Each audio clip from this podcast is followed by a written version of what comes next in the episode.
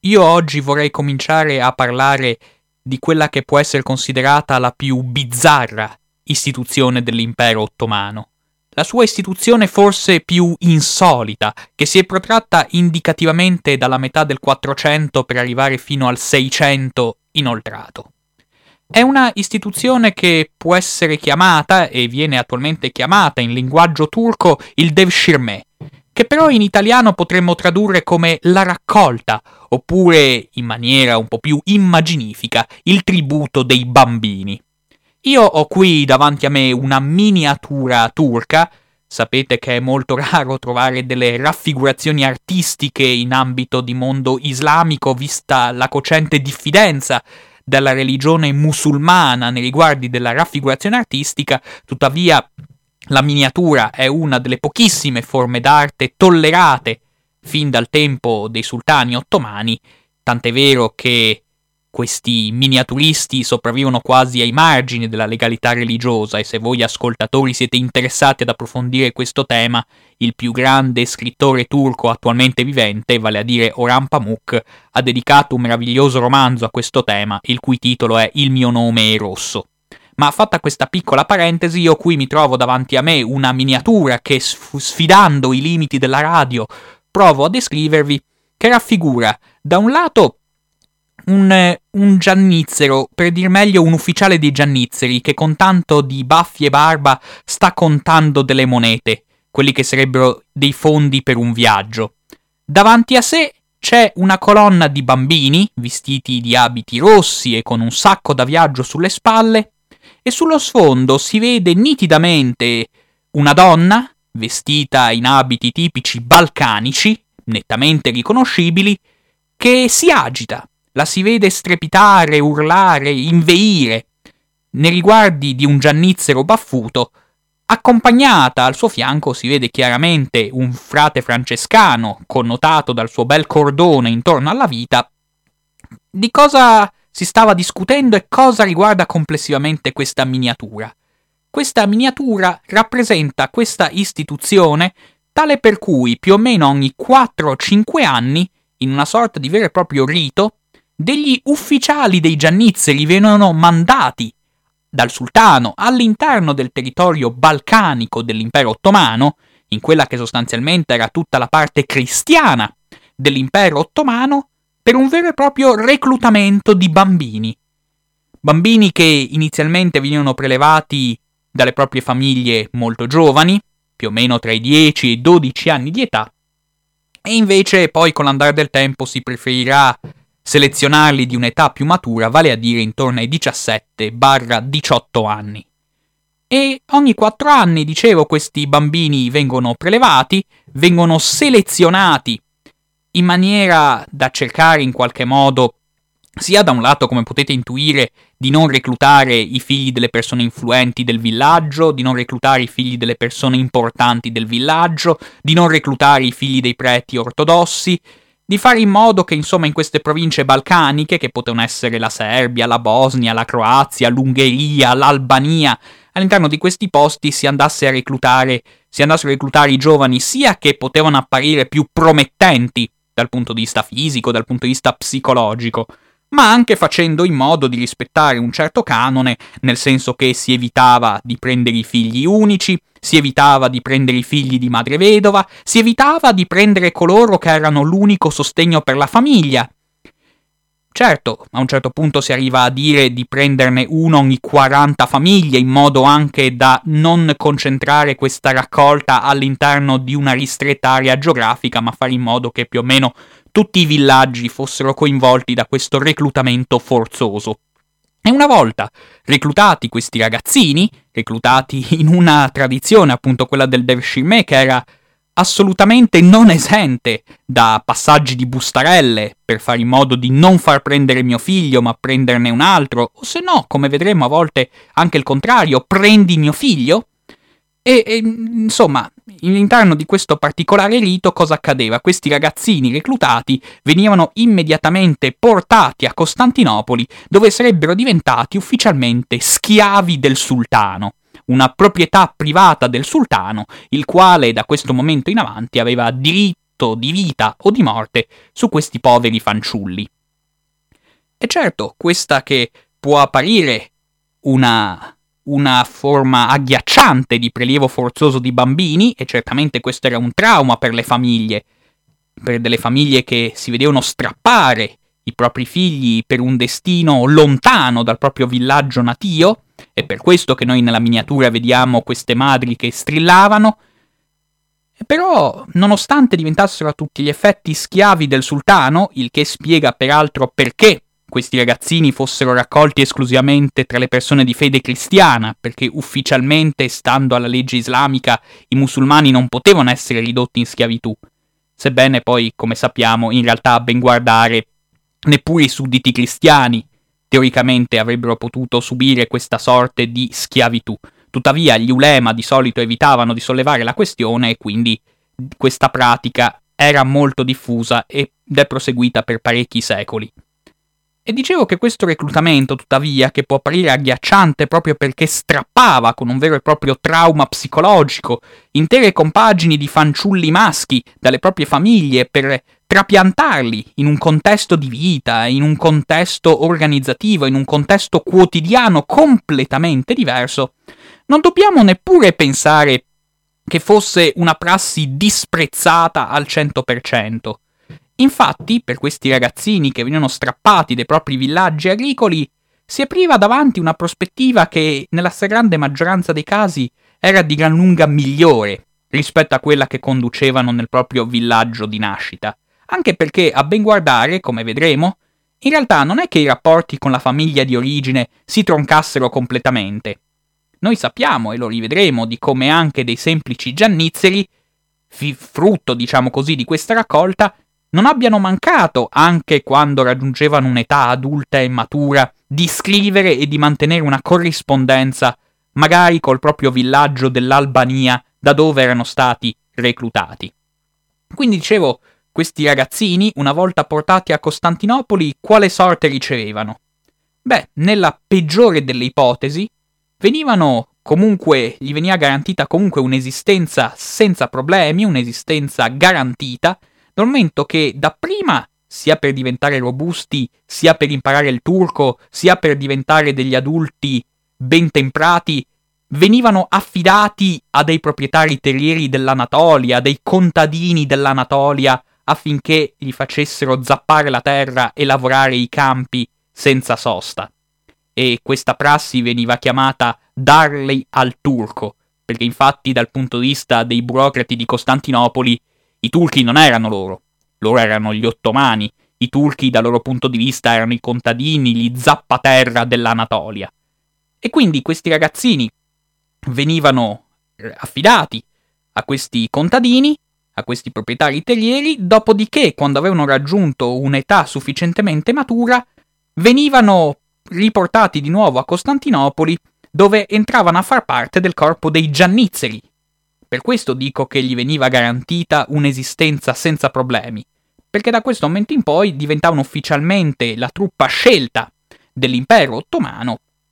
e sicuramente con una prospettiva di vita di gran lunga migliore rispetto a quella che poteva fornirgli il proprio villaggio natio in un contesto comunque di estrema povertà come quello tipico del Cinquecento e del Seicento, dove per le famiglie contadine, specialmente dei Balcani, era assolutamente normale mettere in conto che i propri figli sarebbero andati a mendicare o sarebbero andati in giro per il mondo a cercare lavori occasionali, per cui il fatto di finire reclutati come schiavi del sultano e nella peggiore delle ipotesi diventare giannizzeri, certo non era una prospettiva così indecente a ben guardare, era una prospettiva in certi casi addirittura auspicata, tant'è vero che a partire da un certo momento, come già accennavo, le famiglie specialmente della Bosnia, quindi della Bosnia musulmana, i villaggi che si erano convertiti all'Islam all'interno del territorio balcanico, non solo iniziano a pagare bustarelle perché i propri figli siano coinvolti all'interno di questa raccolta, ma cercano addirittura di protestare ufficialmente col sultano per fare in modo che appunto anche le proprie famiglie ufficialmente divenissero soggette a questa possibilità, a questo che veniva considerato a un certo punto un vero e proprio privilegio. perché come dicevo, nella peggiore delle ipotesi questi fanciulli diventavano giannizzeri. Ma questa era, ripeto, solo l'ipotesi più, più spiacevole che poteva capitare. Perché infatti i ragazzini che, diciamo, gli ufficiali e i, le gerarchie politico-militari di Costantinopoli vedevano come particolarmente svegli o particolarmente prestanti, non venivano affidati ai contadini dell'Anatolia, ma entravano direttamente nel palazzo imperiale, sotto forma di domestici, di paggi, di giardinieri, ed entravano direttamente a contatto col sultano, venivano educati a diretto contatto col sultano. Il sultano praticamente li cresceva, li considerava una sua proprietà personale, al punto che non è da escludere che alcuni di essi divenissero addirittura gli amanti del sultano, dal momento che, contrariamente a quanto prescritto dalla legge islamica, all'interno della corte ottomana era perfettamente normale che ci fossero casi di pederastia, e dopo essere stati, dopo essere stati educati a diventare dei funzionari dell'impero ottomano, dopo aver ricevuto tutte le istruzioni necessarie per diventare membri delle gerarchie più importanti del mondo ottomano, quando raggiungevano un'età matura venivano fatti uscire dal palazzo. Tenete conto che il palazzo era sempre rigorosamente blindato e non a caso le sue camere più interne venivano chiamate il serraglio. E quando questi ragazzi avevano raggiunto un'età, una maturità e una padronanza delle cose sufficientemente adeguata venivano fatti uscire dal palazzo, a volte 50 alla volta, a volte 100 alla volta, o addirittura a volte centinaia in un colpo, per diventare, male che vada, cavalieri della Guardia Imperiale e quindi membri di un corpo scelto meglio ancora pagato rispetto a quello dei giannizzeri. Oppure diventavano spesso e volentieri, diventavano spesso e volentieri anche pascià, visir quindi vale a dire, vale a dire membri del governo, oppure Gran Visir, vale a dire quindi primo ministro di tutto l'impero, senza considerare che potevano diventare anche comandanti dei giannizzeri, comandanti della flotta imperiale, il Capudan Pascià, potevano altresì divenire, per esempio, comandanti militari in senso lato, insomma, la cosa straordinaria di questa faccenda è di come l'intera classe dirigente dell'impero ottomano fosse composta da persone che in realtà erano nate cristiane. Erano nati in un contesto estremamente povero, estremamente rurale, però di persone nate cristiane. Questa è la cosa straordinaria che rende veramente particolare l'impero ottomano, vale a dire un impero dove comunque Bisogna tenere in considerazione che per gli occidentali l'impero ottomano costituiva la minaccia islamica, la minaccia dei barbari musulmani, eppure il suo intero gruppo dirigente era stato reclutato in questo modo del tutto insolito tra persone di fede cristiana. Sebbene, come potete intuire, una volta che questi ragazzini venivano portati a Costantinopoli, di certo prima o poi venivano circoncisi e convertiti all'Islam diventando dei buoni musulmani. Su questo purtroppo le fonti sono un po' imbarazzate perché sapete bene che l'Islam formalmente vieterebbe la conversione forzata. Eppure, di certo, qualche pressione veniva fatta, sebbene noi non sappiamo di preciso come avvenisse la prassi, sta di fatto che misteriosamente nessuno di questi ragazzini rinunciava alla propria conversione all'Islam. Quindi diventavano dei buoni musulmani ed erano a tutti gli effetti una proprietà del sultano. Questa è la differenza abnorme che si recepisce rispetto a quanto avveniva nel contesto occidentale. Perché infatti se nel mondo occidentale qualsiasi sovrano, quando doveva nominare i suoi membri della gerarchia sia politica che militare, doveva fare i conti con un ceto nobiliare, con un ceto di principi, di duchi, anche di vescovi, in generale di signorie e di nobiltà, dotate di grandi possedimenti, dotato di grandi dinastie, dotato anche di persone che avevano pretese di accedere al trono, all'interno dell'impero ottomano non avveniva niente del genere. L'intero gruppo dirigente, e questa è una cosa che a livello politico si fa sentire non poco, tutte queste persone, tutte queste gerarchie di politici e di militari, erano tutte nettamente subordinate rispetto al sultano erano a tutti gli effetti schiavi del sultano, che non avevano nessuna famiglia alle spalle, non avevano niente dal punto di vista delle ricchezze accumulate in famiglia e niente soprattutto che potesse essere trasmesso ai propri figli. E questo, però, ben inteso, non ci deve portare a pensare che questi giannizzeri, questi fanciulli raccolti nel Devshirme, troncassero completamente qualsiasi contatto con la famiglia originaria. Noi abbiamo ripetute testimonianze proprio di contatti che si mantengono nel tempo, rendendo quindi questo, questo trauma della cattura e del trasferimento forzoso a Costantinopoli molto meno cocente di quanto poteva apparire, sta di fatto che noi abbiamo l'esempio più lampante sotto questo senso di un gran visir che costituisce uno dei personaggi più straordinari che ha offerto il Rinascimento a livello mondiale, che purtroppo noi non conosciamo granché perché noi dell'impero ottomano conosciamo sempre troppo poco, che è un personaggio chiamato Mehmet, soprannominato in turco Sokollu, dove però questo Sokollu non è altro che l'avanzo del suo cognome originario. Mehmet si chiamava Sokolovic, in origine, era stato un ragazzino serbo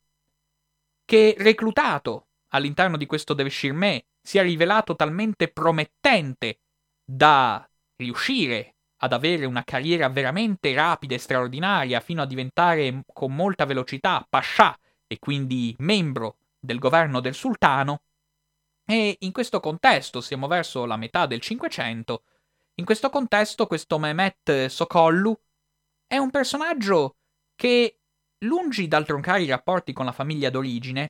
lui che era nato in questo villaggio serbo, figlio di contadini serbi che erano quasi dei capi villaggio, erano comunque persone dotate di una certa agiatezza, erano comunque persone che contavano qualcosa all'interno della Serbia, il figlio Mehmet, nonostante sia assurto ai vertici dell'impero islamico, fa di tutto per privilegiare e per offrire qualche riconoscimento ai propri familiari. E infatti cosa avviene? Una delle prime cose su cui briga è quello di fare in modo che il proprio padre diventi, sfruttando in questo senso una delle istituzioni più importanti del diritto islamico, diventi quello che noi oggi chiameremo amministratore di una grande azienda. Cioè cosa fa Mehmet Sokollu? Crea una vera e propria fondazione islamica, un Vakf come si chiamava, la riempie, tra virgolette, di risorse economiche, dopodiché nomina il proprio padre gestore di questo patrimonio. Insomma, a suon di raccomandazioni, a suon di amicizie, a suon di conoscenze, questo Mehmet Sokollu mantiene talmente forti i legami con la famiglia di origine che fa in modo non solo che il proprio padre diventi anch'egli una persona comunque di spicco dotata di una certa agiatezza economica, ma fa in modo che lo stesso zio prete ortodosso che aveva, uno zio con cui Mehmet Sokollu era cresciuto, probabilmente questo Mehmet cresciuto all'interno di questa chiesa ortodossa era destinato a diventare prete anche lui prima che la raccolta gli troncasse questa prospettiva, ebbene, non si è dimenticato Mehmet Sokollu di questa origine ortodossa della sua famiglia, tant'è vero che briga talmente tanto col sultano affinché sia creato un patriarcato ortodosso all'interno della regione serba, affinché qual è la finalità di questa nutrita, nutrita opera di creazione di un patriarcato ortodosso in Serbia per fare in modo che lo stesso zio prete sia nominato patriarca ortodosso, quindi con una giurisdizione su tutte le persone di fede ortodossa di quella regione serba, in modo tale appunto che il proprio zio sia anch'egli garantito con un meccanismo che a noi al giorno, ai giorni odierni può apparire veramente inaudito, cioè il fatto che la, una tra le massime autorità del mondo islamico faccia di tutto per creare un patriarcato ortodosso nei Balcani con giurisdizione sui cristiani balcanici. E questo insomma ce la dice lunga su quanto l'impero ottomano fosse una realtà molto particolare, molto intrisa di pluralismi e di convivenze religiose che al giorno d'oggi veramente stupiscono chiunque vi si approcci. E quindi capite bene che quando anche un ambasciatore o comunque un membro della gerarchia occidentale un membro proveniente dai diversi governi cristiani dell'Occidente, intendeva approcciare con questi visir, con questi pascià, con queste massime gerarchie dell'impero ottomano, non aveva di fronte delle persone totalmente sprovvedute, anzi, erano persone che in ambito di conoscenze linguistiche, che in ambito di conoscenze di situazioni sociali, che in ambito di conoscenze di come avveniva la vita quotidiana, probabilmente questi visir e questi pascià dell'impero ottomano avevano delle conoscenze notevolmente superiori, visto il trascorso particolare che li aveva connotati. E di questi visir e pascià è opportuno che noi è opportuno approfondirli in maniera un po' più circostanziata. Dal momento in cui l'impero ottomano si contraddistingue per questo strano equilibrio tra un sultano che è a un tempo onnipotente e però al contempo si interessa relativamente poco agli affari di Stato. E dall'altro lato invece c'era questa enorme quantità di visir, di pascià, di funzionari che erano schiavi dipendenti in tutto e per tutto dal sultano, e però erano loro che di fatto gestivano le cose all'interno dell'impero. Il sultano, infatti, assumeva più che altro un valore simbolico, però era un valore simbolico estremamente importante nella vita dell'impero. Il sultano, infatti, di per sé poteva anche del tutto disinteressarsi della vita politica e delle traversie economiche del proprio impero rappresentava la massima autorità islamica, se ne stava letteralmente rinchiuso all'interno del palazzo imperiale, circondato di tutta una serie di paggi, di servitori, servitori che erano spesso reclutati anche tra gli eunuchi o meglio ancora tra i muti. Dei muti si faceva un grande uso presso la corte ottomana perché si era sicuri che avrebbero tenuto la bocca chiusa e non avrebbero spifferato le cose in giro. Insomma, il sultano poteva anche passare l'intera sua giornata in mezzo al silenzio o al massimo in mezzo alla musica, ma certamente l'unica volta in cui era obbligato, tra virgolette, a prendersi a cuore le sorti dell'impero era all'interno dell'udienza quotidiana che veniva garantita al Gran Visir, cioè al primo ministro di tutto l'impero, l'uomo che davvero gestiva nei fatti tutta, tutta l'amministrazione dell'impero ottomano. E quindi capite che al di sotto del sultano, a livello amministrativo, c'erano questi visir e questi pascià che formavano il governo. E ripeto, solo il gran visir aveva un accesso quotidiano col sultano. Nessun altro di questi membri della gerarchia aveva diritto di parlare con lui. Tant'è vero che, questo, che questa figura del sultano era ritenuta talmente incarnazione della forza e della potenza dell'impero che la sua vista veniva considerata intollerabile. Tant'è vero che quando qualsiasi ambasciatore occidentale si recava a far visita al sultano, questo ambasciatore veniva retto letteralmente per le ascelle da due servitori del sultano stesso. Quindi un ambasciatore quando si recava presso la sala del trono veniva sorretto per le ascelle poi parlava col sultano sempre con questi uomini che lo sorreggevano per le braccia, dopodiché si allontanava dalla sala del trono e solo una volta allontanato i due servitori mollavano le braccia dell'ambasciatore.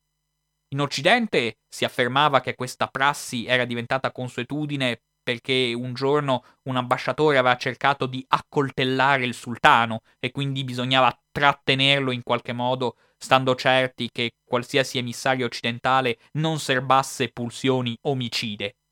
Però in realtà la versione ufficiale era il fatto che la presenza del sultano, la vista stessa del sultano, era così sublime e così folgorante, questo splendore fosse così folgorante, al punto tale che bisognava stare attenti che la persona che compariva al suo sguardo non svenisse e quindi onde evitare gli svenimenti era opportuno che i servitori reggessero per le ascelle questi ambasciatori.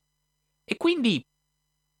alla luce di ciò, si capisce di come c'è una grande differenza tra la vita del sultano, immerso in questo silenzio, dove a volte i servitori potevano essere costretti a restare in piedi con la faccia rivolta verso il muro e in silenzio anche per un'intera giornata, e la vita invece estremamente caotica, movimentata e trafelata del governo ottomano. Un governo ottomano, il quale infatti si riuniva quattro giorni alla settimana,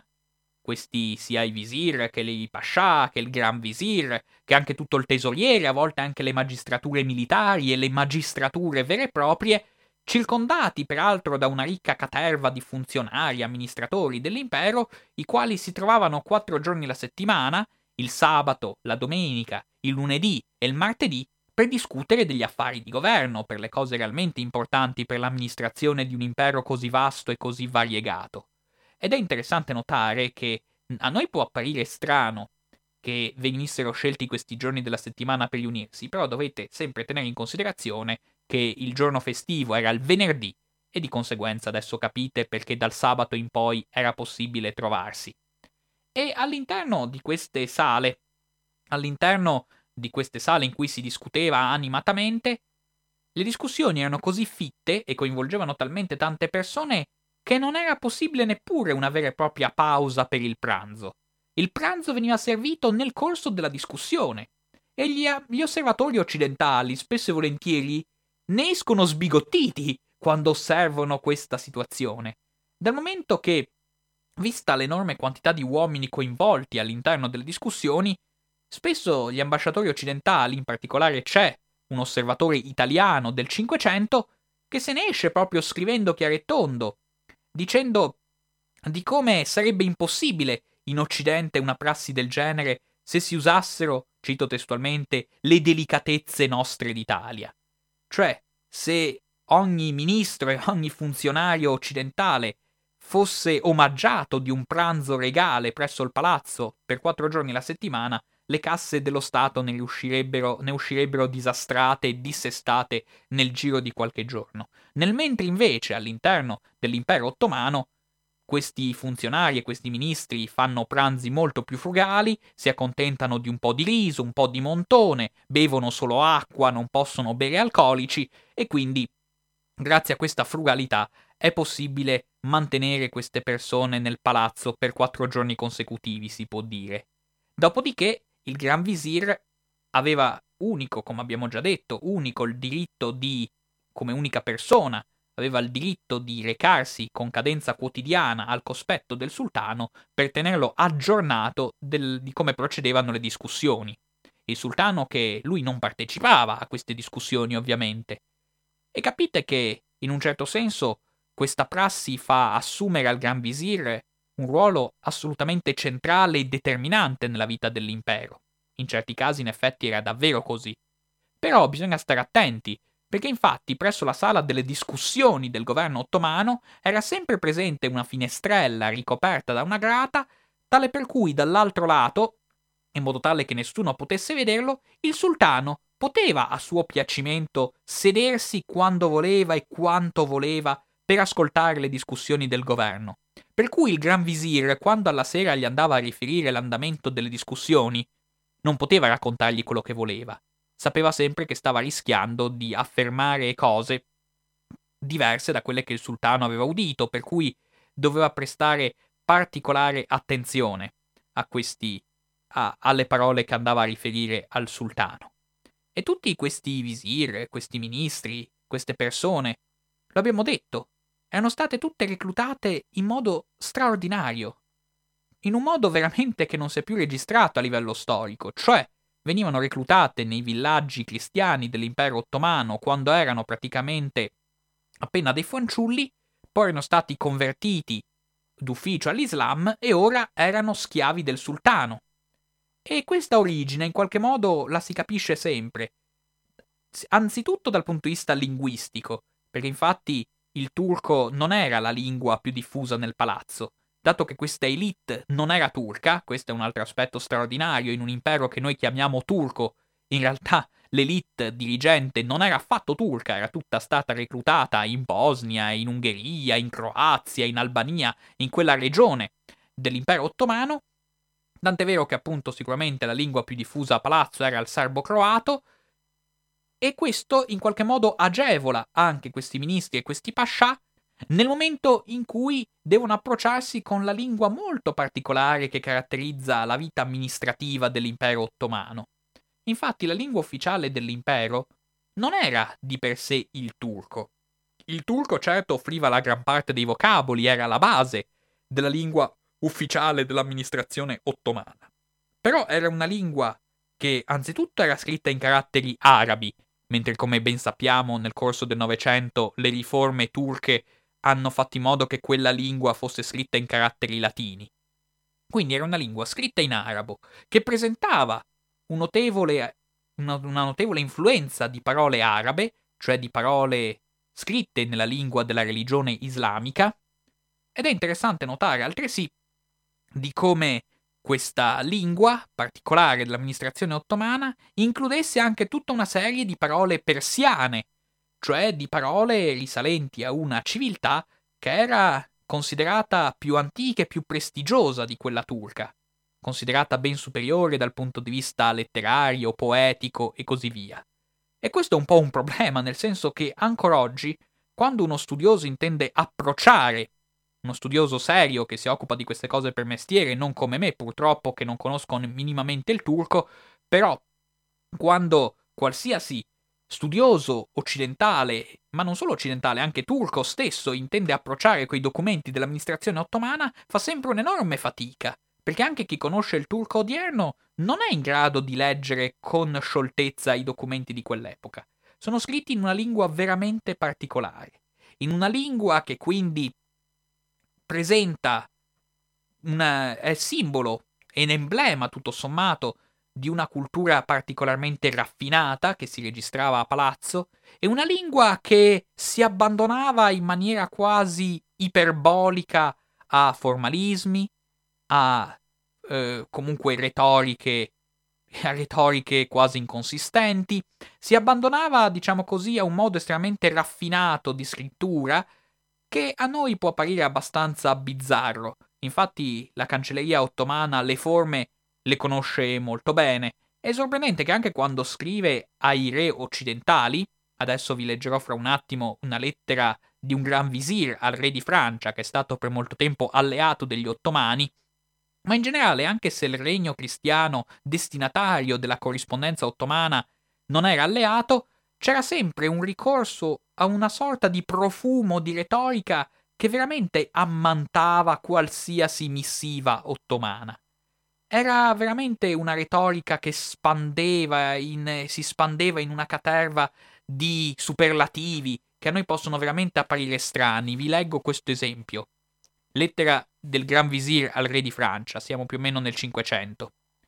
serenissimo, cristianissimo, potentissimo e antichissimo per successione, più onorevole fra molti altri principi e signori, più grande e valoroso e scelto principe, colmo di ogni virtù e rinomanza, tu che sei sempre stato e sempre sei più che approvato e conosciuto amicissimo della sublime porta e del nostro potentissimo imperatore, alla serenissima e cristianissima maestà del re di Francia, Spero che non vi siate annoiati da questi superlativi, però adesso arriva la parte migliore.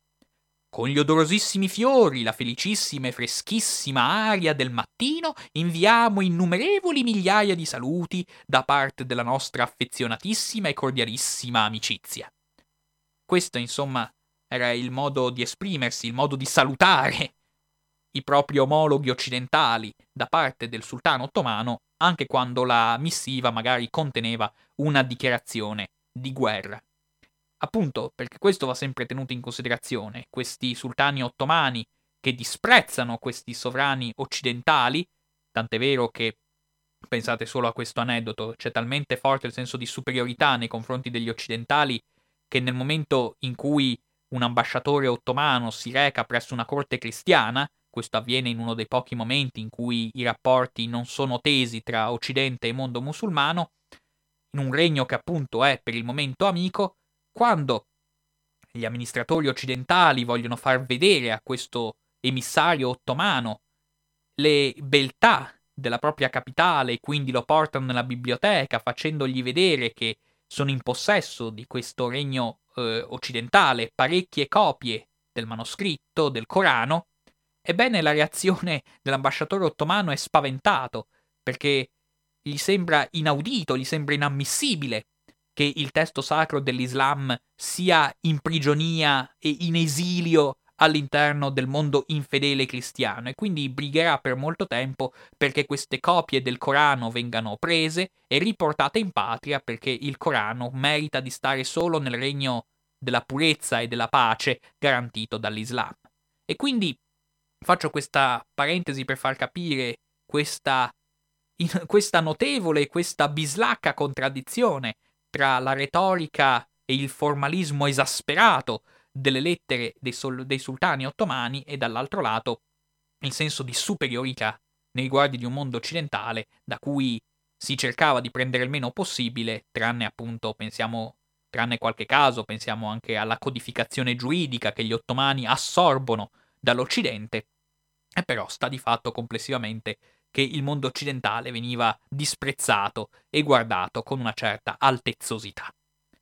Ebbene,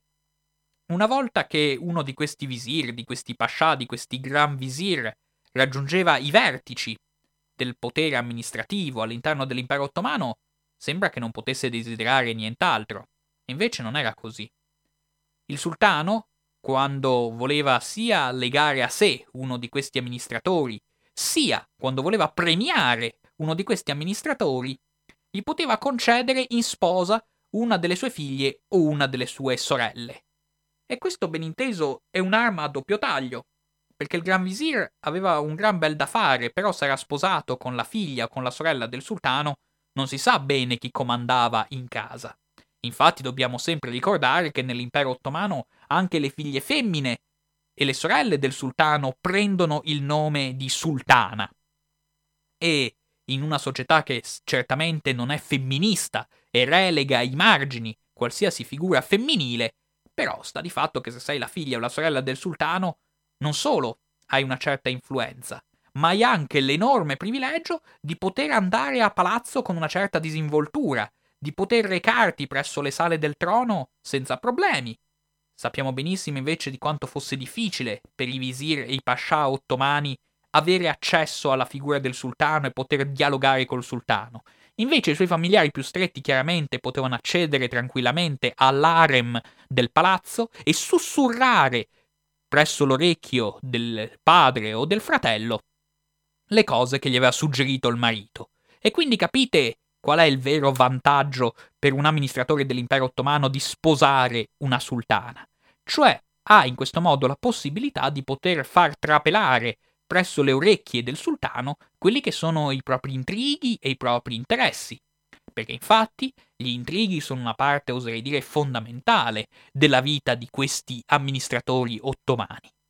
Forse così è sempre stato in qualsiasi parte del mondo, però noi adesso stiamo parlando dell'impero ottomano ed è assolutamente parte quotidiana della vita di questi visir, di questi pascià l'idea di farsi le scarpe a vicenda, l'idea di cercare di relegare il proprio nemico ai margini, cercare di enfatizzare i propri odi per prevalere. Ufficialmente tutti lavoravano per il bene dell'impero, ma in realtà sappiamo benissimo che tutti, come sempre, lavorano per i propri esclusivi interessi personali e per i propri interessi economici. E però sappiamo anche di come all'interno di questa di questa struttura dell'impero ottomano, tutto sommato bisogna anche dire che questi ministri riuscivano quasi tutti ad acquisire ricchezze fenomenali. Nonostante questi intrighi, che ripeto erano una parte importante della vita di corte, però loro erano veramente dotati di ingenti risorse economiche perché le capacità di arricchirsi, le possibilità di arricchirsi all'interno dell'impero ottomano, soprattutto se si trovava ai vertici della scala sociale, erano veramente cospicue. E non tanto per lo stipendio che veniva accumulato, quanto per le possibilità di prendere bustarelle. Perché infatti, anche se in una lotta in cui tutti cercavano di ottenere uffici, ricompense, incarichi, appalti, però c'era la possibilità comunque che qualsiasi decisione, soprattutto dal punto di vista economica, veniva assunta all'interno del governo ottomano, richiedeva tutto questo un meccanismo molto cospicuo dal punto di vista del giro di affari e del giro corruttivo. L'impero ottomano era un impero estremamente corrotto, dove le bustarelle si dovevano muovere per qualsiasi cosa e gli occidentali di questo erano sbalorditi, qualsiasi azione richiedeva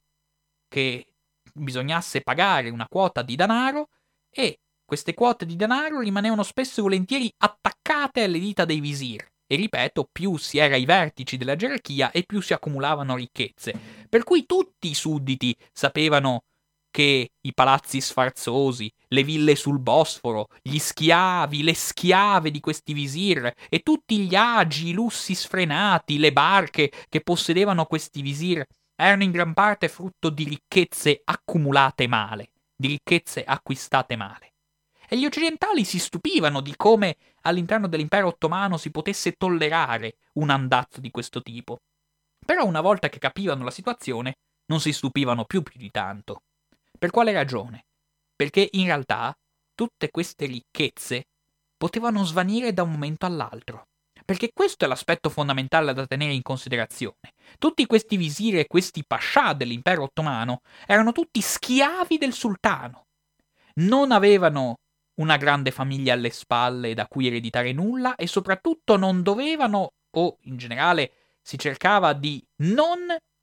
lasciare ai figli nulla. Perché non, questi amministratori dell'impero ottomano non conoscevano il significato della parola nobiltà, non avevano un lignaggio alle spalle, non, avevano, non erano potenti per nascita, tutta la loro ricchezza e la loro potenza era solo una graziosa concessione del sultano, il quale sultano aveva diritto anche di vita o di morte su di loro. A noi sembra questa una speculazione teorica. In realtà, nella storia dell'impero ottomano, non è stato infrequente che un gran visir caduto in disgrazia si vedesse ricevere una bella notte la visita di un giannizzero con una corda d'arco perché l'ordine del sultano era quello di strangolare il gran visir e questo Gran Visir viene effettivamente strangolato. Perché infatti il sultano, per poter anche uccidere uno dei suoi servitori, uno dei suoi amministratori, gli bastava schioccare le dita. Non stava violando nessuna legge. Aveva diritto. aveva un diritto supremo su questi che erano pur sempre suoi schiavi. Poteva fare di loro ciò che volevano, e quindi spesso e volentieri capitava che alla morte di uno di questi visire, di questi pascià particolarmente corrotti, il sultano decidesse, per propria discrezione, di requisire l'abitazione di questo visir e di far scavare i pavimenti per cercare le monete d'oro frutto della corruzione. E quindi si capisce che questo andazzo veniva tollerato perché almeno secondo i più ottimisti poi queste ricchezze accumulate male ritornavano nelle casse dello Stato. Ed è quindi alla luce di ciò capite che è interessante notare questa enorme divergenza rispetto a quanto avveniva in Occidente. In Occidente, qualsiasi uomo ai vertici del potere amministrativo era un uomo che do- era dotato di alcuni privilegi di nascita. Era un nobile che aveva, eh, come ho già detto, ereditato di solito vaste proprietà immobiliari che appartenevano di diritto alla sua famiglia e che lui di diritto avrebbe lasciato i propri figli. C'era una dialettica di potere quasi paritaria in certi casi tra i re occidentali e i propri amministratori. Nell'impero ottomano non esiste nulla del genere. La nobiltà non esiste. Tutti gli uomini che fanno parte dei vertici dell'impero ottomano sono stati reclutati dal nulla e possono diventare un nulla solo grazie a uno schiocco di dita del sultano. E gli ambasciatori occidentali sono spesso sbigottiti quando si trovano davanti appunto a questi visir, a questi pascià, ricoperti di vestiti lussuosi, in tessuti d'oro, in palazzi sfarzosissimi, circondati da una marea di schiavi. E questi ambasciatori occidentali spesso si dicono: Ma guarda che strano, questo uomo che mi trovo davanti a me non è altro che il figlio di un pastore raccattato magari mentre correva scalzo dietro una pecora in mezzo a un fossato. E invece adesso guarda chi è diventato e guarda cosa è diventato. E c'è da dire che di fronte a questo modo bislacco di reclutamento dell'impero ottomano, gli occidentali hanno opinioni contrastanti, perché da un lato si dice ma che vergogna, che gente ignobile, è certo che l'impero ottomano non può essere che un impero barbaro. Com'è possibile che un impero venga retto bene se ai vertici della sua gerarchia c'è della gente nata in una capanna di pastori, nata in modo ignobile. Pensate solo a quello che esclama il comandante della flotta veneziana a Lepanto, Sebastiano Venier, patrizio veneziano, che proprio se ne esce dicendo che gli fa persino ribrezzo combattere contro un popolo che non conosce conti, né cavalieri, né gentiluomini. In questo impero ottomano che appunto non conosce una vera e propria gerarchia, che al contrario dell'Occidente non conosce nobili, duchi, baroni, principi, no, tutti gli amministratori sono proprietà privata del sultano, che vengono dal nulla, reclutati nei villaggi cristiani più marginali, tutto sommato, dell'impero, e che dopo la loro morte possono ritornare ad essere il nulla più totale.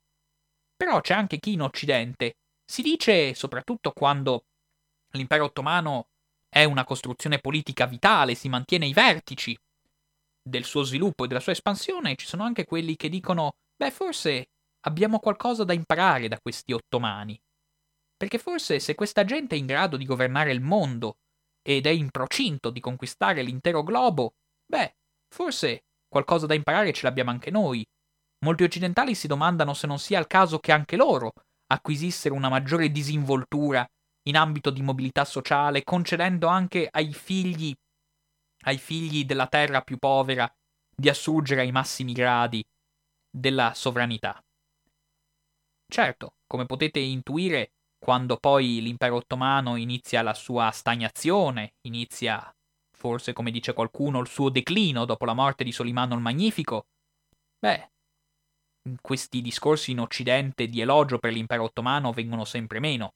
Man mano che si vede che l'impero ottomano diventa il malato d'Europa, la voce dominante chiaramente è quella secondo cui è meglio avere un regno dotato di nobili, dotato di famiglie prestigiose, dotato di lignaggi cospicui e numerosi, piuttosto che avere un impero governato da schiavi figli di nessuno.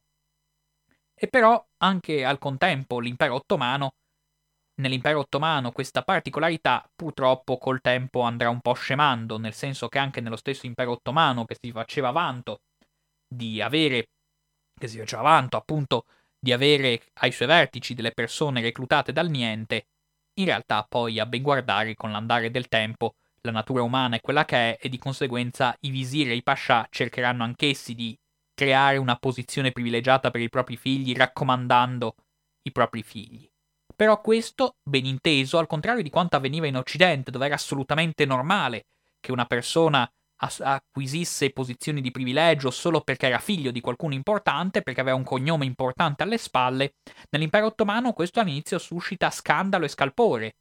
perché non è giusto che venga nominato anche solo governatore di una provincia qualcuno solo perché è figlio del pascià o figlio del visir. Questa è l'idea che ci si fa all'interno del mondo ottomano, e che connota, come dicevamo, come dicevamo all'inizio, anche quello straordinario corpo di soldati dell'impero ottomano, su cui è opportuno indugiare perché rappresenta una delle istituzioni più importanti e più famose dell'impero ottomano.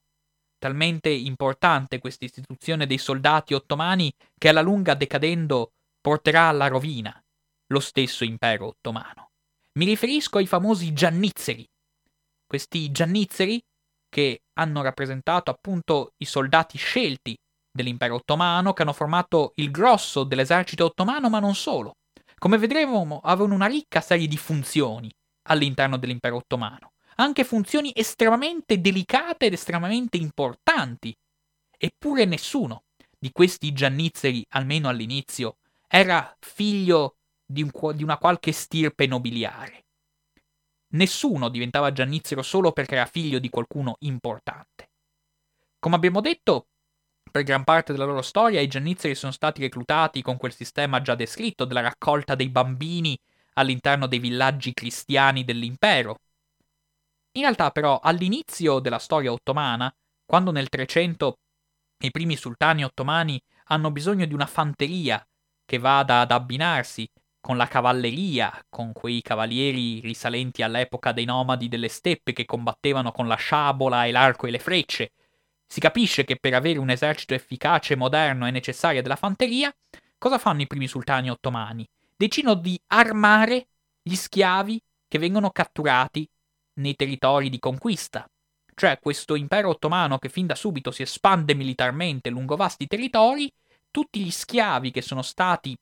catturati in questo modo, schiavi di religione cristiana si intende, si decide di armarli e di farli diventare la fanteria, di farli diventare la vera e propria guardia del corpo del sultano. Il che può apparire veramente strano, perché in Occidente, specialmente nel mondo dell'antica Roma, era del tutto inaudito. C'era un sacro orrore per l'idea degli schiavi armati, specialmente dopo la rivolta di Spartaco. E invece all'interno del mondo ottomano è perfettamente normale che gli schiavi vengano riforniti di armi per combattere come corpo di fanteria all'interno delle campagne militari dell'impero ottomano. Però all'inizio, con l'andare del tempo, all'inizio appunto questo reclutamento avveniva in tal modo, ma con l'andare del tempo comunque si mantiene la tradizione che questi giannizzeri, che questo corpo, che, il cui nome risale al lemma turco Yaniceri, che vuol dire i nuovi soldati, questo vuol dire la parola giannizzero, questa nuova milizia viene comunque reclutata facendo sempre riferimento a persone che sono nate cristiane, che poi certo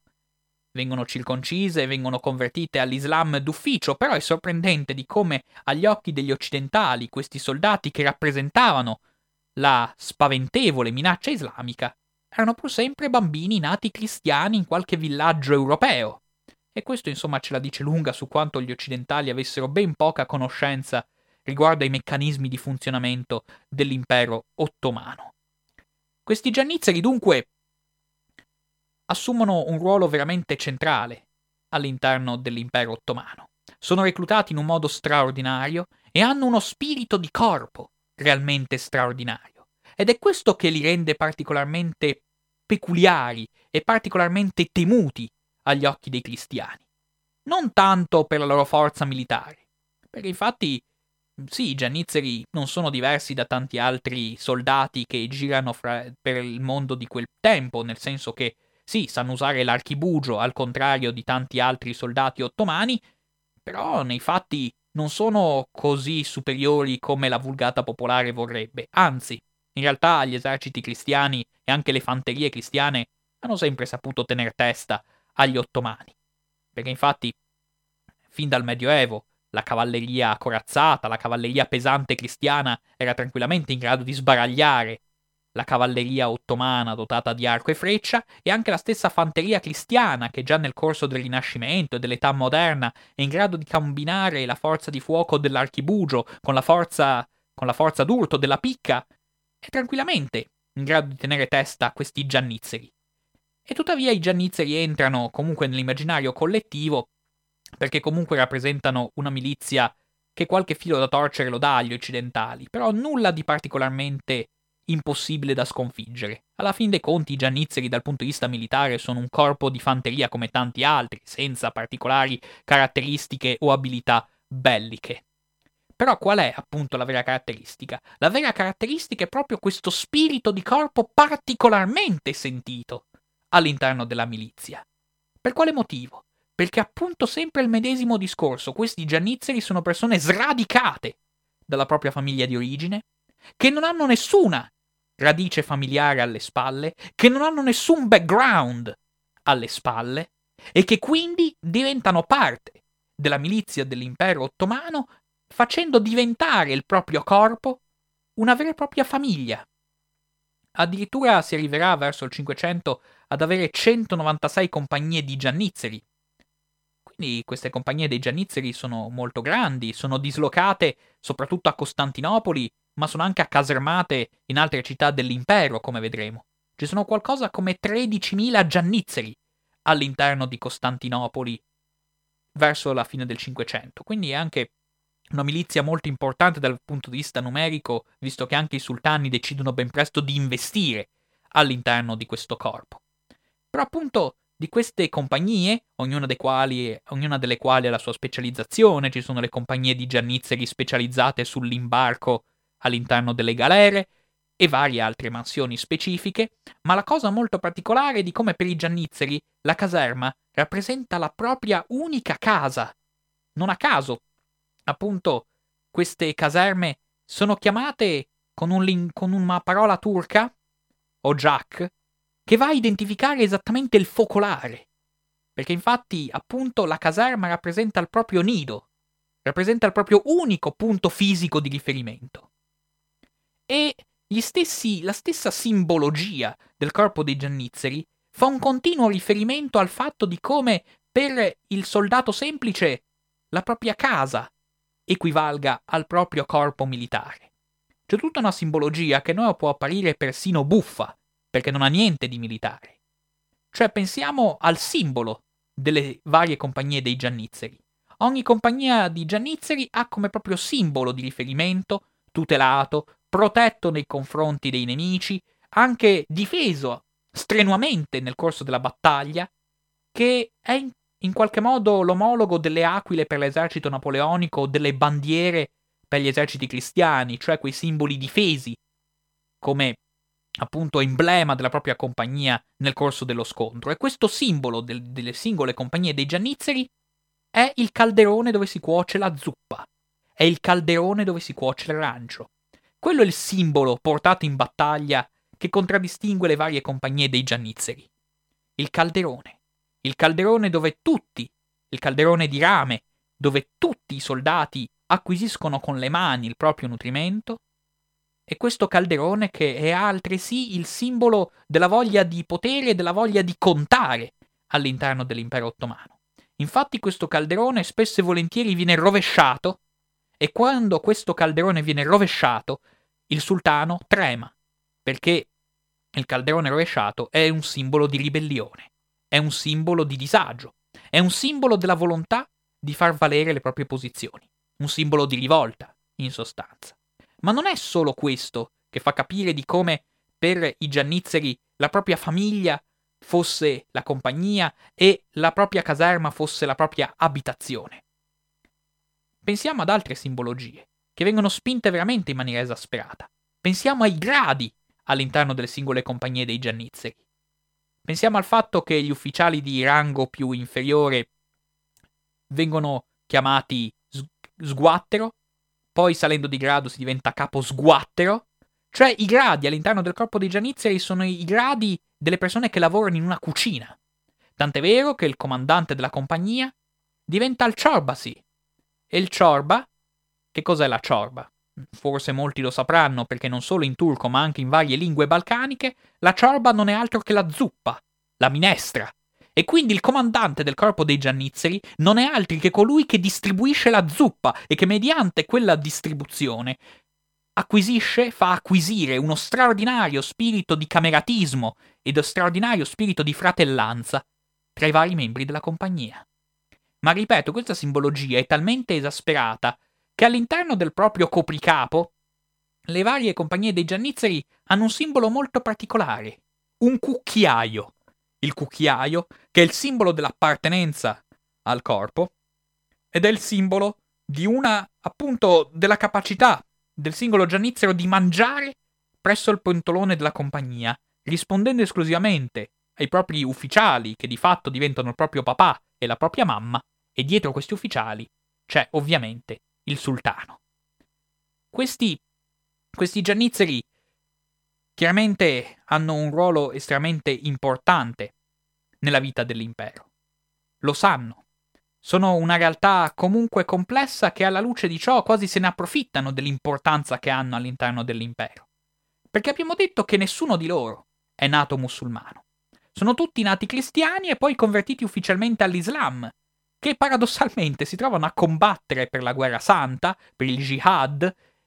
e sanno benissimo che se qualcuno di loro morirà in battaglia, assurgerà al grado di martire, di jahid, e andrà in paradiso come martire della guerra santa per l'espansione dell'Islam, eppure nessuno di loro è nato musulmano. E di questa origine non musulmana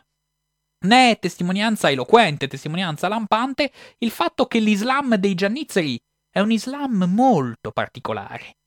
Perché infatti c'è una confraternita religiosa, una delle tante che pullano all'interno dell'impero ottomano e su cui poi sarà necessario in qualche altra occasione spendere qualche parola di più. C'è una confraternita mistica all'interno dell'impero ottomano che rende molto caratteristico l'Islam turco, che è una confraternita chiamata dei dervisci. Questi dervisci sono una confraternita estremamente legata al ricco universo dei giannizzeri. Sono infatti i dervisci delle categorie di persone che eh, hanno uno stretto legame appunto con questo corpo di soldati, fanno in modo che ogni compagnia abbia un suo derviscio, che per dirla molto alla lontana è in qualche modo equiparabile a un frate che fa da cappellano, da confessore della compagnia dei giannizzeri, praticamente obbligo di qualsiasi giannizzero aderire a questa confraternita, che però è una confraternita particolare, perché infatti in questa confraternita si caratterizza per il fatto che, anzitutto dal punto di vista dell'abbigliamento, fa in modo che ogni giannizzero abbia sul proprio capo un fazzoletto bianco, un cappello bianco per meglio dire, che dovrebbe rappresentare in qualche modo la luce dell'Islam a livello ufficiale, e che però è il simbolo comunque di una differenza veduta religiosa rispetto al normale, al normale credente musulmano. Perché infatti i giannizzeri, proprio per legge, questo a prescindere dal loro credo religioso, per esempio non portano il turbante, non possono portare la barba, a meno che non diventano ufficiali, mentre come ben sapete qualsiasi buon islamico si fa crescere una barba, però sono obbligati a tenersi i baffi. Infatti questi soldati baffuti sono un elemento di grande particolarità per l'impero ottomano. E il fatto che aderiscano a questa confraternita di dervisci rende molto particolare la situazione perché in realtà i dervisci hanno un'idea dell'Islam molto peculiare e molto discordante rispetto alle idee circolanti all'interno del mondo musulmano. Per esempio, nei riguardi delle donne, ritengono che le donne non debbano essere obbligate a indossare il velo. Tanto questo c'è a dire ai gianizzeri interessa relativamente poco, perché i gianizzeri per legge non si possono sposare, non possono avere mogli, devono rimanere assolutamente scapoli, celibi, e anche questo insomma per favorire l'attaccamento affettivo con la propria compagnia senza altre distrazioni. E oltretutto, e oltretutto queste, comp- queste confraternity di dervisci, di dervisci bektashi, legate a doppio filo col mondo dei giannizzeri, sono molto particolari perché hanno anche un'idea secondo cui non c'è nessun divieto di bere alcolici e di conseguenza, a dispetto di quella che è la norma dell'impero ottomano, in realtà i, questi soldati dell'Islam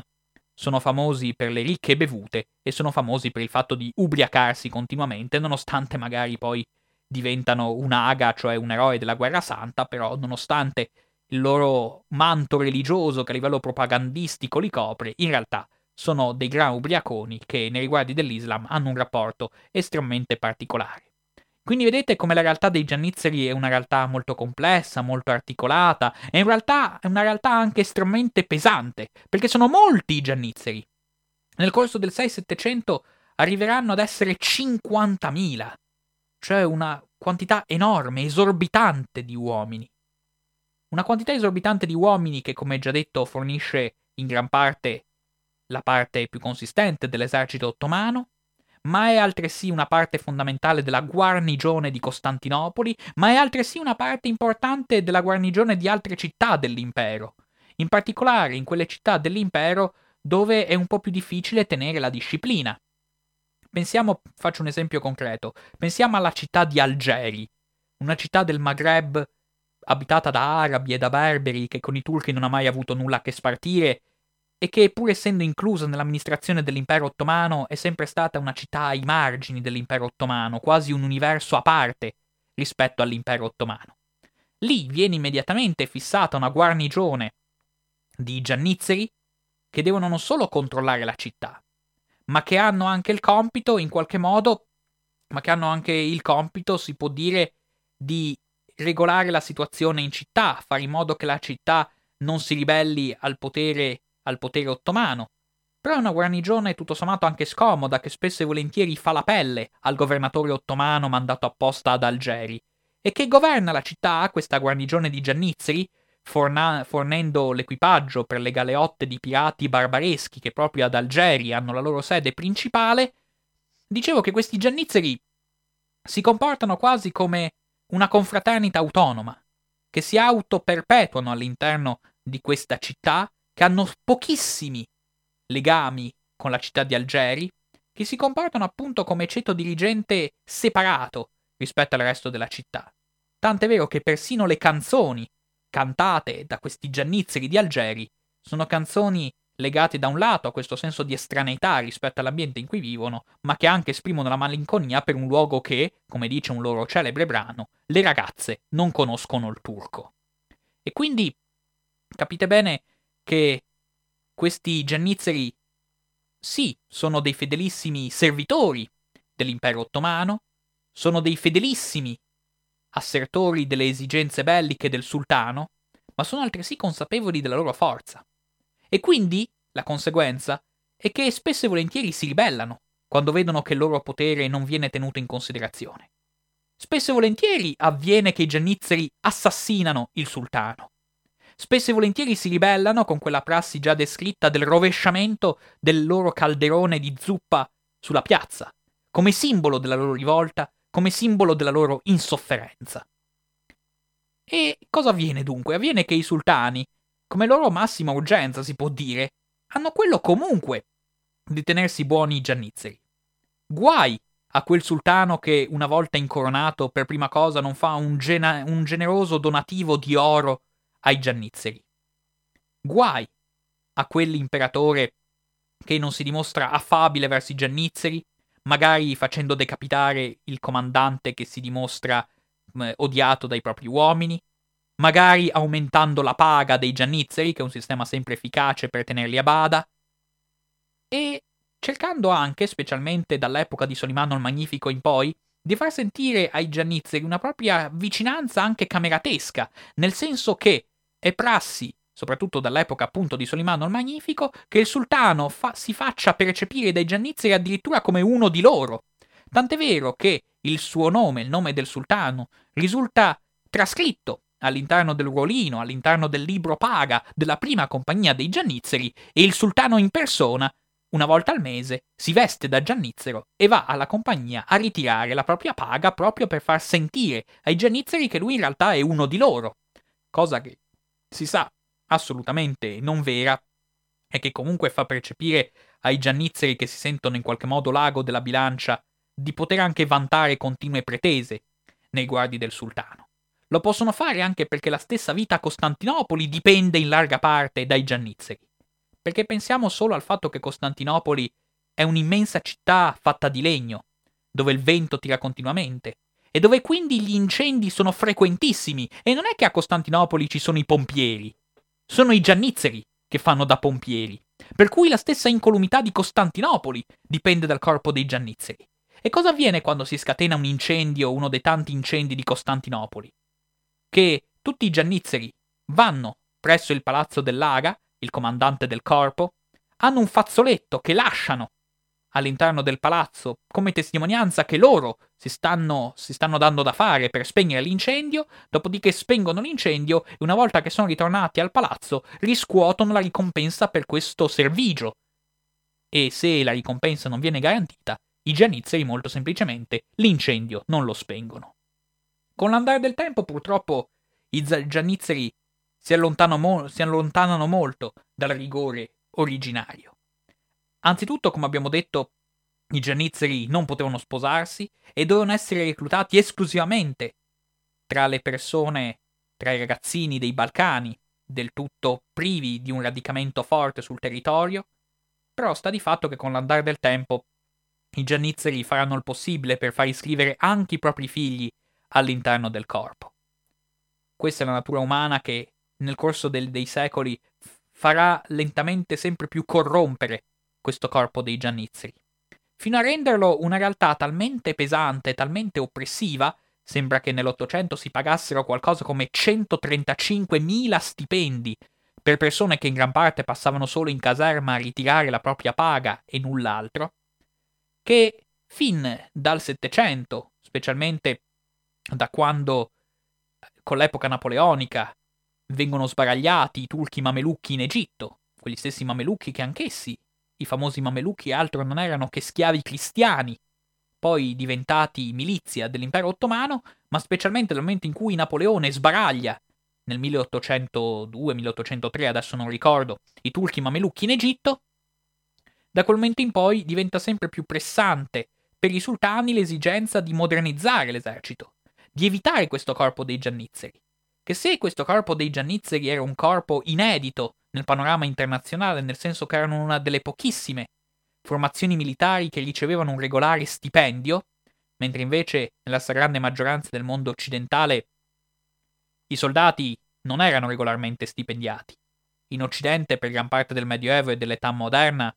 i soldati venivano reclutati sul momento e al limite si poteva ricorrere a dei vassalli che prestavano servizio. Invece i, i Gianizzeri fin dall'inizio erano sti- soldati di professione, tra virgolette, regolarmente stipendiati. Però con l'andare del tempo ci si rende conto che il modello occidentale è il modello che si sta rivelando vincente e che quindi, secondo molti, secondo le persone più logiche, sarebbe opportuno che anche all'interno dell'impero ottomano, fin dal 700 all'800, questi sono, questi sono moniti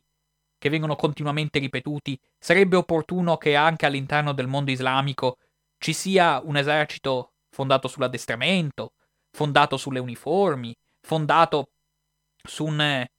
fondato su un certo reggimento analogo a quello che avveniva all'interno degli eserciti occidentali.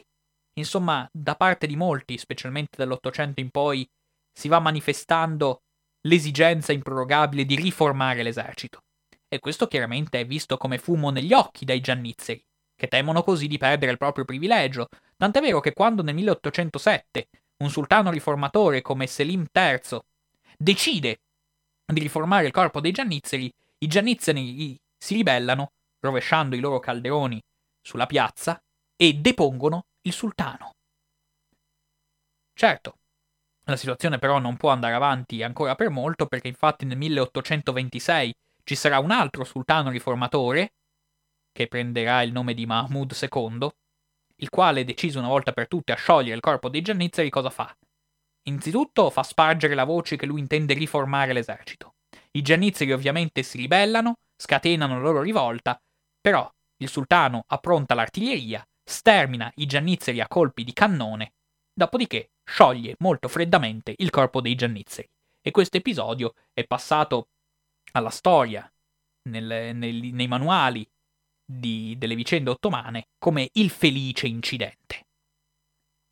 Quindi, alla luce di tutte queste vicende che sono state finora raccontate,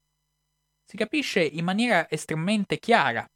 di come la tolleranza religiosa all'interno dell'impero ottomano fosse una sua caratteristica assolutamente peculiare e degna di menzione. Perché fin da quando gli ottomani hanno conquistato località come Costantinopoli o come Gerusalemme, insomma località sempre più europee, sempre più occidentali, si dava per scontato che all'interno di queste località pullulasse una grande quantità di sudditi cristiani e una grande quantità di sudditi ebrei. E fin da subito l'impero ottomano non ha avuto alcuna velità di convertirli all'Islam con la forza, anche perché la religione islamica vieta la conversione forzata. E di conseguenza, questi amministratori, questi sultani ottomani, fin da subito hanno dovuto fare i conti con gigantesche comunità formate da persone che appartenevano a fedi diverse rispetto a quella islamica. E come ci si è regolati? Ci si è regolati fin da subito con un'idea di tolleranza, che questa parola andrebbe messa tra virgolette, perché infatti noi quando parliamo di tolleranza pensiamo al rispetto delle idee altrui. All'interno dell'impero ottomano quest'idea illuministica di tolleranza non è assolutamente diffusa, però c'è una sorta di convivenza pacifica tra le religioni che era assolutamente inammissibile altrove in Europa. Nelle altre parti d'Europa non era neppure concepibile che venisse aperta una moschea e che il culto musulmano si professasse in pubblico, mentre invece nell'impero ottomano era assolutamente normale che qualsiasi fede potesse avere un proprio luogo di culto aperto e che la religione diversa dall'Islam si potesse professare alla luce del sole. E quindi all'interno dell'impero ottomano noi abbiamo non solo chiese, ma anche gli stessi conventi di monaci, francescani, domenicani e così via, operano tranquillamente all'interno dell'impero della Sublime Porta. E analogamente operano numerosissime comunità ebraiche. Quindi ci sono sinagoghe, rabbini e così via. E come ci si organizza con queste comunità? Ci si organizza facendo in modo che queste comunità religiose debbano rispondere anche come comunità politica, nel senso che si devono organizzare collettivamente in una struttura che in turco prende il nome di millet, e che questi millet appunto sono la struttura tale per cui queste comunità di minoranza religiosa rispondono collettivamente al sultano e hanno un loro rappresentante che viene nominato dal sultano, questo sultano che abbiamo visto, figura onnipotente all'interno dell'impero ottomano, che realizza l'assolutismo più perfetto, e dicevo che appunto questi, all'interno di questi millet, quindi abbiamo questi funzionari nominati dal sultano, che riescono appunto a divenire figure di riferimento sia religioso che politico di queste diverse comunità di minoranza religiosa, per esempio il caso già accennato in qualche altra relazione dei cristiani ortodossi, che fin da subito hanno un loro patriarca ortodosso, il primo dei quali è Gennadios, famoso per essere particolarmente ostile al Papa di Roma, che è al contempo il legale rappresentante di tutte le comunità religiose all'interno di questo impero che comunque, come abbiamo visto, la legalità era un concetto abbastanza fumoso e abbastanza flessibile. Fatto sta che alla luce di questa situazione noi possiamo vedere che sì, la convivenza religiosa era possibile, però non dobbiamo pensare che le persone di fede cristiana o di fede ebraica fossero considerati di pari livello rispetto ai musulmani. C'erano vari divieti. Un divieto che può apparire buffo, ma forse non lo è, per esempio il fatto che era vietato per i cristiani suonare le campane. Evidentemente eh, i musulmani avevano un sacro orrore delle campane, le consideravano profondamente estranee e ritenevano che fosse necessario all'interno del mondo islamico una sorta di monopolio dello spazio sonoro, tale per cui l'aria doveva essere riservata esclusivamente al muezzin che chiamava i credenti alla preghiera. Però sta di fatto che le chiese comunque operavano all'interno dell'impero ottomano. Non potevano suonare le campane, però questo è altro, un altro aspetto che fa cigolare un po' il mito della tolleranza ottomana, nel senso che qualsiasi persona che fosse di fede cristiana o di fede ebraica in realtà era costretta a pagare una tassa speciale in cambio della protezione e della sicurezza che riceveva dal sultano, una tassa che i musulmani non pagavano. E anche quando bisognava reclutare gli uomini per la flotta del sultano, noi sappiamo che una buona metà dei rematori che eh, affollavano la flotta del sultano era composta da cristiani. Però questi rematori cristiani erano pagati sicuramente meno rispetto ai rematori musulmani. Quindi vedete di come parlare di tolleranza può essere abbastanza pericoloso quando si parla di impero ottomano. E pensate, ultima differenza, da quelle che mi vengono in mente, è il fatto secondo cui gli stessi soldati dell'impero ottomano potevano essere soltanto soldati di fede islamica, le persone che impugnavano le armi a nome del sultano potevano essere soltanto persone di fede islamica. I non musulmani non avevano diritto di portare le armi. Quindi, alla luce di questa situazione, capite bene di come, sì, queste minoranze avessero qualche problema a convivere secondo un'idea di totale eguaglianza, di totale parità rispetto alla maggioranza islamica che pullulava nell'impero ottomano. Ma questo non impedisce ai greci di rito ortodosso di preferire di gran lunga il, il dominio ottomano al dominio dei regni cattolici e soprattutto non impediscono agli ebrei di preferire di gran lunga il dominio ottomano al dominio dell'Occidente cristiano dominato dall'Inquisizione e dalla Controriforma. Ed è proprio sulle minoranze ebraiche, sulle nutrite minoranze ebraiche che è opportuno soffermarsi un attimo. Perché infatti mai, come all'interno dell'impero ottomano, le minoranze ebraiche hanno contato e hanno avuto un'influenza decisiva nelle vicende dell'impero ottomano. Ebbene, noi sappiamo che da, fin da subito l'impero ottomano accoglieva e ospitava numerose minoranze ebraiche. Pensiamo solo al fatto che Gerusalemme è entrata ben presto a far parte dell'impero ottomano e quindi è ovvio che ospitasse molti ebrei. Però sta di fatto che mentre nell'epoca medievale gli ebrei potevano vivere abbastanza tranquillamente, sto semplificando un discorso molto complesso, sia chiaro, però nell'Europa medievale gli ebrei vivevano abbastanza tranquillamente in Europa, non erano particolarmente perseguitati, la situazione va cambiando col Rinascimento e con l'età moderna, in particolare eh, con la Controriforma, però già dalla fine del 400 noi abbiamo casi, anzi si può dire che praticamente tutto l'Occidente cattolico vede una diffusione sempre più capillare di forme di antisemitismo, di forme di persecuzione della componente ebraica, di forme di espulsione della componente ebraica, che si traducono per esempio nel fatto che alla fine del 400 tutti gli ebrei sono costretti a scappare, proprio per ordine del re cattolico Ferdinando d'Aragona, sono costretti a lasciare tutti i regni spagnoli. Quindi il regno di Castiglia, il regno di Aragona, il regno di Portogallo, ma anche i possedimenti spagnoli nell'Italia meridionale, dal regno di Napoli, dalla Sicilia, dove prima le comunità ebraiche erano molto religiose. Ebbene, a partire dalla fine del 400 tutte queste comunità sono espulse da queste zone e trovano accoglienza nell'impero ottomano,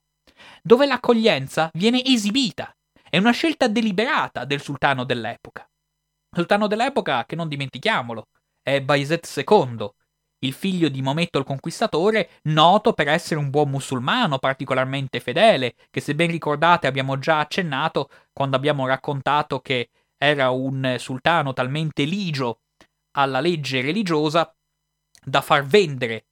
il ritratto di suo padre dipinto da Gentile Bellini perché considerato non conforme con i precetti islamici. E però sta di fatto che questo sultano particolarmente religioso è lui che più di tutti accoglie a braccia aperte questi ebrei che scappano dall'Occidente dominato dall'Inquisizione. Li accoglie, dicendo anche esplicitamente e chiaramente tutti dicono che il re Ferdinando di Spagna è una persona sveglia e intelligente, ma così non mi pare, afferma il sultano. Come può essere intelligente una persona che impoverisce il proprio paese di queste comunità ebraiche per arricchire il mio impero? E quindi fatto sta che queste nutritissime comunità ebraiche raggiungono Gerusalemme, ovviamente, ma raggiungono anche Alessandria d'Egitto, raggiungono il Maghreb, ma raggiungono anche per esempio città come Salonicco, che ospiterà per lungo tempo una straordinaria e fiorentissima cultura ebraica. Questi ebrei si portano dall'Occidente le loro conoscenze, i loro capitali, le loro mansioni anche perché questi ebrei sono noti in Occidente per essere commercianti, per essere prestatori di denaro, per essere banchieri. E questi ebrei quindi animano la vita dell'impero ottomano con una serie di vicende umane molto particolari. Veramente ci si potrebbe perdere delle ore nel raccontare le colorite vicende di questa nutrita componente ebraica che alla fine ha trovato nell'impero ottomano la propria vera patria scappando dall'Occidente. Un Occidente considerato ingrato, dove però nonostante tutto le comunità ebraiche preservano la loro lingua originaria. Le comunità che scappano dalla Spagna e dal Portogallo per raggiungere Costantinopoli, per esempio, continuano a parlare tranquillamente lo spagnolo. Spagnolo che peraltro loro chiamano con la parola ladino, per meglio dire identificano con la parola ladino. Quindi pres- preservano le tradizioni della propria nazione di origine, però questa nazione viene comunque reputata ingrata rispetto alla generosa accoglienza riservata dall'impero dei sultani. E di queste colorite vicende dell'impero ottomano, una in particolare merita di essere menzionata. È la storia di una famiglia straordinaria, una storia dove si intrecciano varie persone e che merita di essere conosciuta proprio per l'importanza decisiva che ha avuto nell'impero ottomano. È la storia della famiglia Nasi, vale a dire la storia di queste due sorelle, donna Brianda e donna Grazia Nasi, che erano di origine portoghese. Però, nonostante loro ufficialmente si siano convertite al cristianesimo proprio per evitare persecuzioni, a un certo punto capiscono che nonostante si siano convertite al cristianesimo, l'Inquisizione li tiene sott'occhio, la comunità cattolica è sempre più infervorata con un antisemitismo feroce del fatto che magari questi convertiti in realtà praticano la religione ebraica di nascosto, e di conseguenza e di conseguenza queste comunità anche se ufficialmente sono convertite al cristianesimo, tra cui le sorelle Brianda e Grazianasi, decidono ugualmente di lasciare i regni spagnoli, raggiungono come prima tappa Venezia, che rappresenta veramente la porta del Levante sotto questo senso, nel senso che Venezia è uno dei pochissimi luoghi dove c'è un vero e proprio emporio di scambi commerciali tra l'impero ottomano e il mondo occidentale. E quindi all'interno di questa Repubblica di Venezia, Donna Grazia e Donna Brianda si stabiliscono coi loro innumerevoli capitali, perché sono due ricchissime banchiere che hanno accumulato, grazie ai propri mariti ora defunti, una ricchezza veramente straordinaria. Tutto questo capitale viene però amministrato da Grazia Nasi e la sorella Brianda di questo non è particolarmente contenta. Sta di fatto che la Repubblica Veneziana è particolarmente contenta di avere sotto la propria protezione queste ebree convertite che animano la vita economica con i loro ingenti capitali,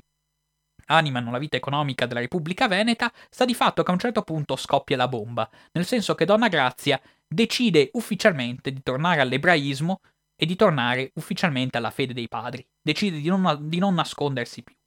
Però qual è il problema? Che questa conversione, tra virgolette, non la può fare mentre è a Venezia. Perché a Venezia comunque è presente l'Inquisizione, che se sapesse di quali sono le intenzioni di Grazia, immediatamente le salterebbe addosso e magari la condannerebbe al rogo. Di conseguenza, Donna Grazia decide di trasferirsi a Costantinopoli, perché a Costantinopoli, sotto la protezione del sultano, ognuno può professare tranquillamente la propria religione senza alcun problema. Però qual è il problema? Che se Donna Grazia si trasferisce a Costantinopoli porterà con sé tutti i suoi ingenti capitali e i veneziani sono particolarmente terrorizzati all'idea di questa prospettiva. Di conseguenza cosa fanno? Di conseguenza, sapendo di come il trasferimento di questi capitali e di queste innumerevoli casse di monete d'oro presso la protezione del sultano sia un affare di Stato, i dirigenti della Repubblica Veneta si mettono in contatto col sultano cercando di negoziare. E negoziano talmente a lungo che alla fine si decide che Donna Grazia potrà andare dai turchi portandosi metà del capitale però metà del capitale rimarrà a Venezia, dove rimarrà la sorella, l'altra sorella vedova, donna Brianda Nasi, la quale ha una figliola, Beatrice, che la nomino perché ritornerà nella nostra storia,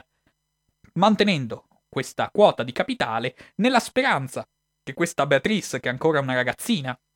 col tempo possa maturare e possa essere presa in moglie da qualche patrizio veneziano, che magari squattrinato, magari senza più risorse, e disposto a turarsi il naso e a sposarsi questa ebrea formalmente convertita, e in tal modo i vertici della Repubblica Veneta sperano che in questo modo tutto questo ingente capitale della famiglia Nasi rimanga a Venezia.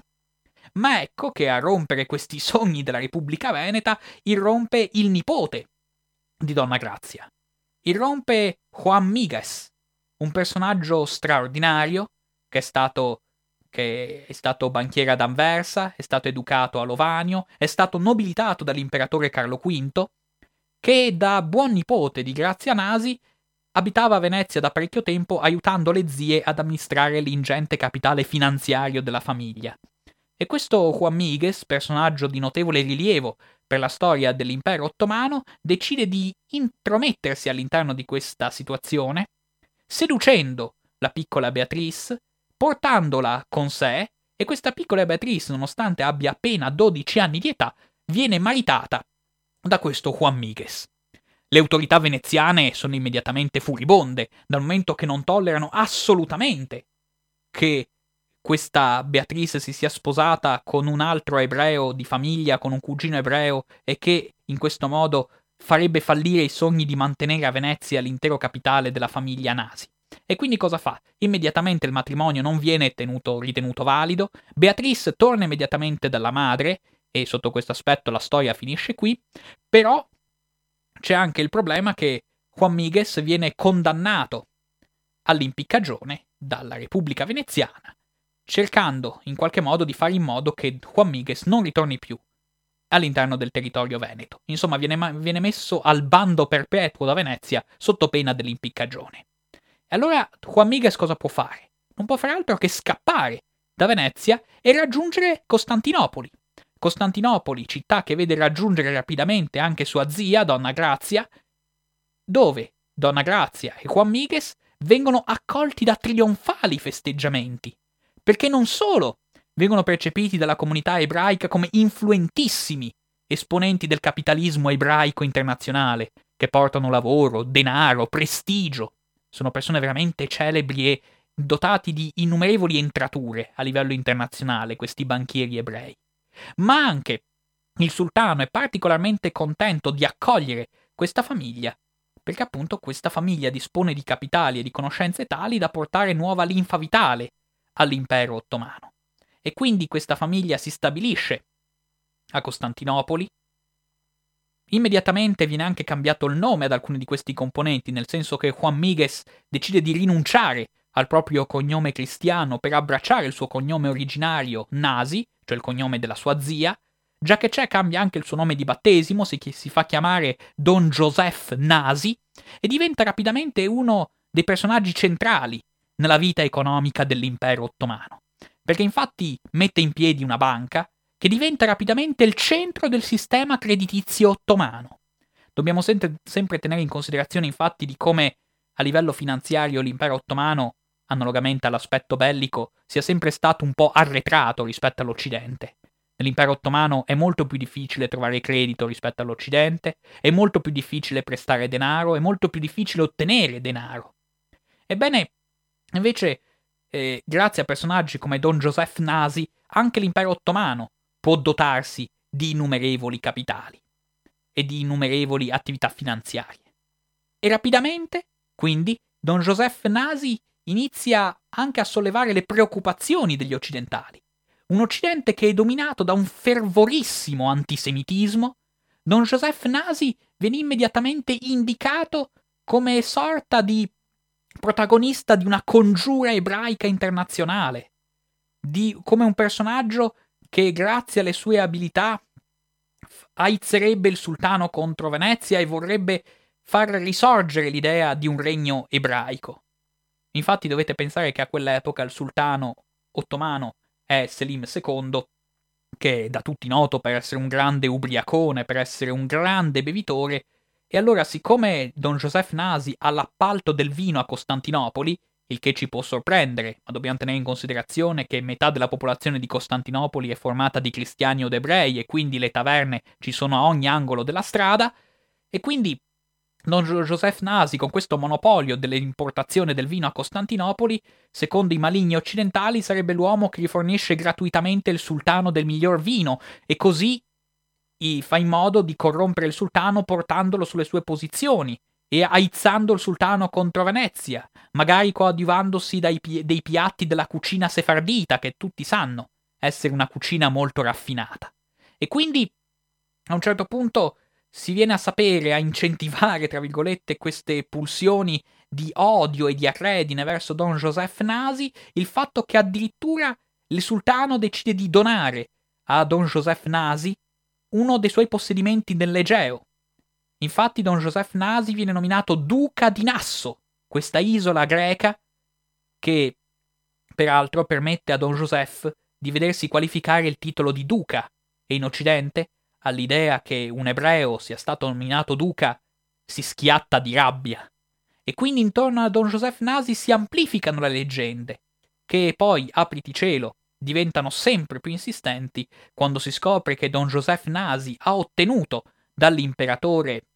ottomano la concessione di un appezzamento di terreno in Palestina, dove quindi, secondo la leggenda, lui vorrebbe insediare una colonia ebraica, ed ecco che in Occidente tutti dicono, ecco, Don Joseph Nasi vuole diventare re degli ebrei con la protezione del sultano. Questi ebrei che sono d'accordo col sultano per infliggere danni alla cristianità e questi ebrei che tramano a livello internazionale per governare il mondo con la protezione del sultano. Tutte queste fandonie non sono assolutamente vere, però noi adesso ci fermiamo e ci salutiamo al prossimo appuntamento di diritti e attualità per parlare di questi argomenti venerdì 4 dicembre 2020 alle ore 15.50.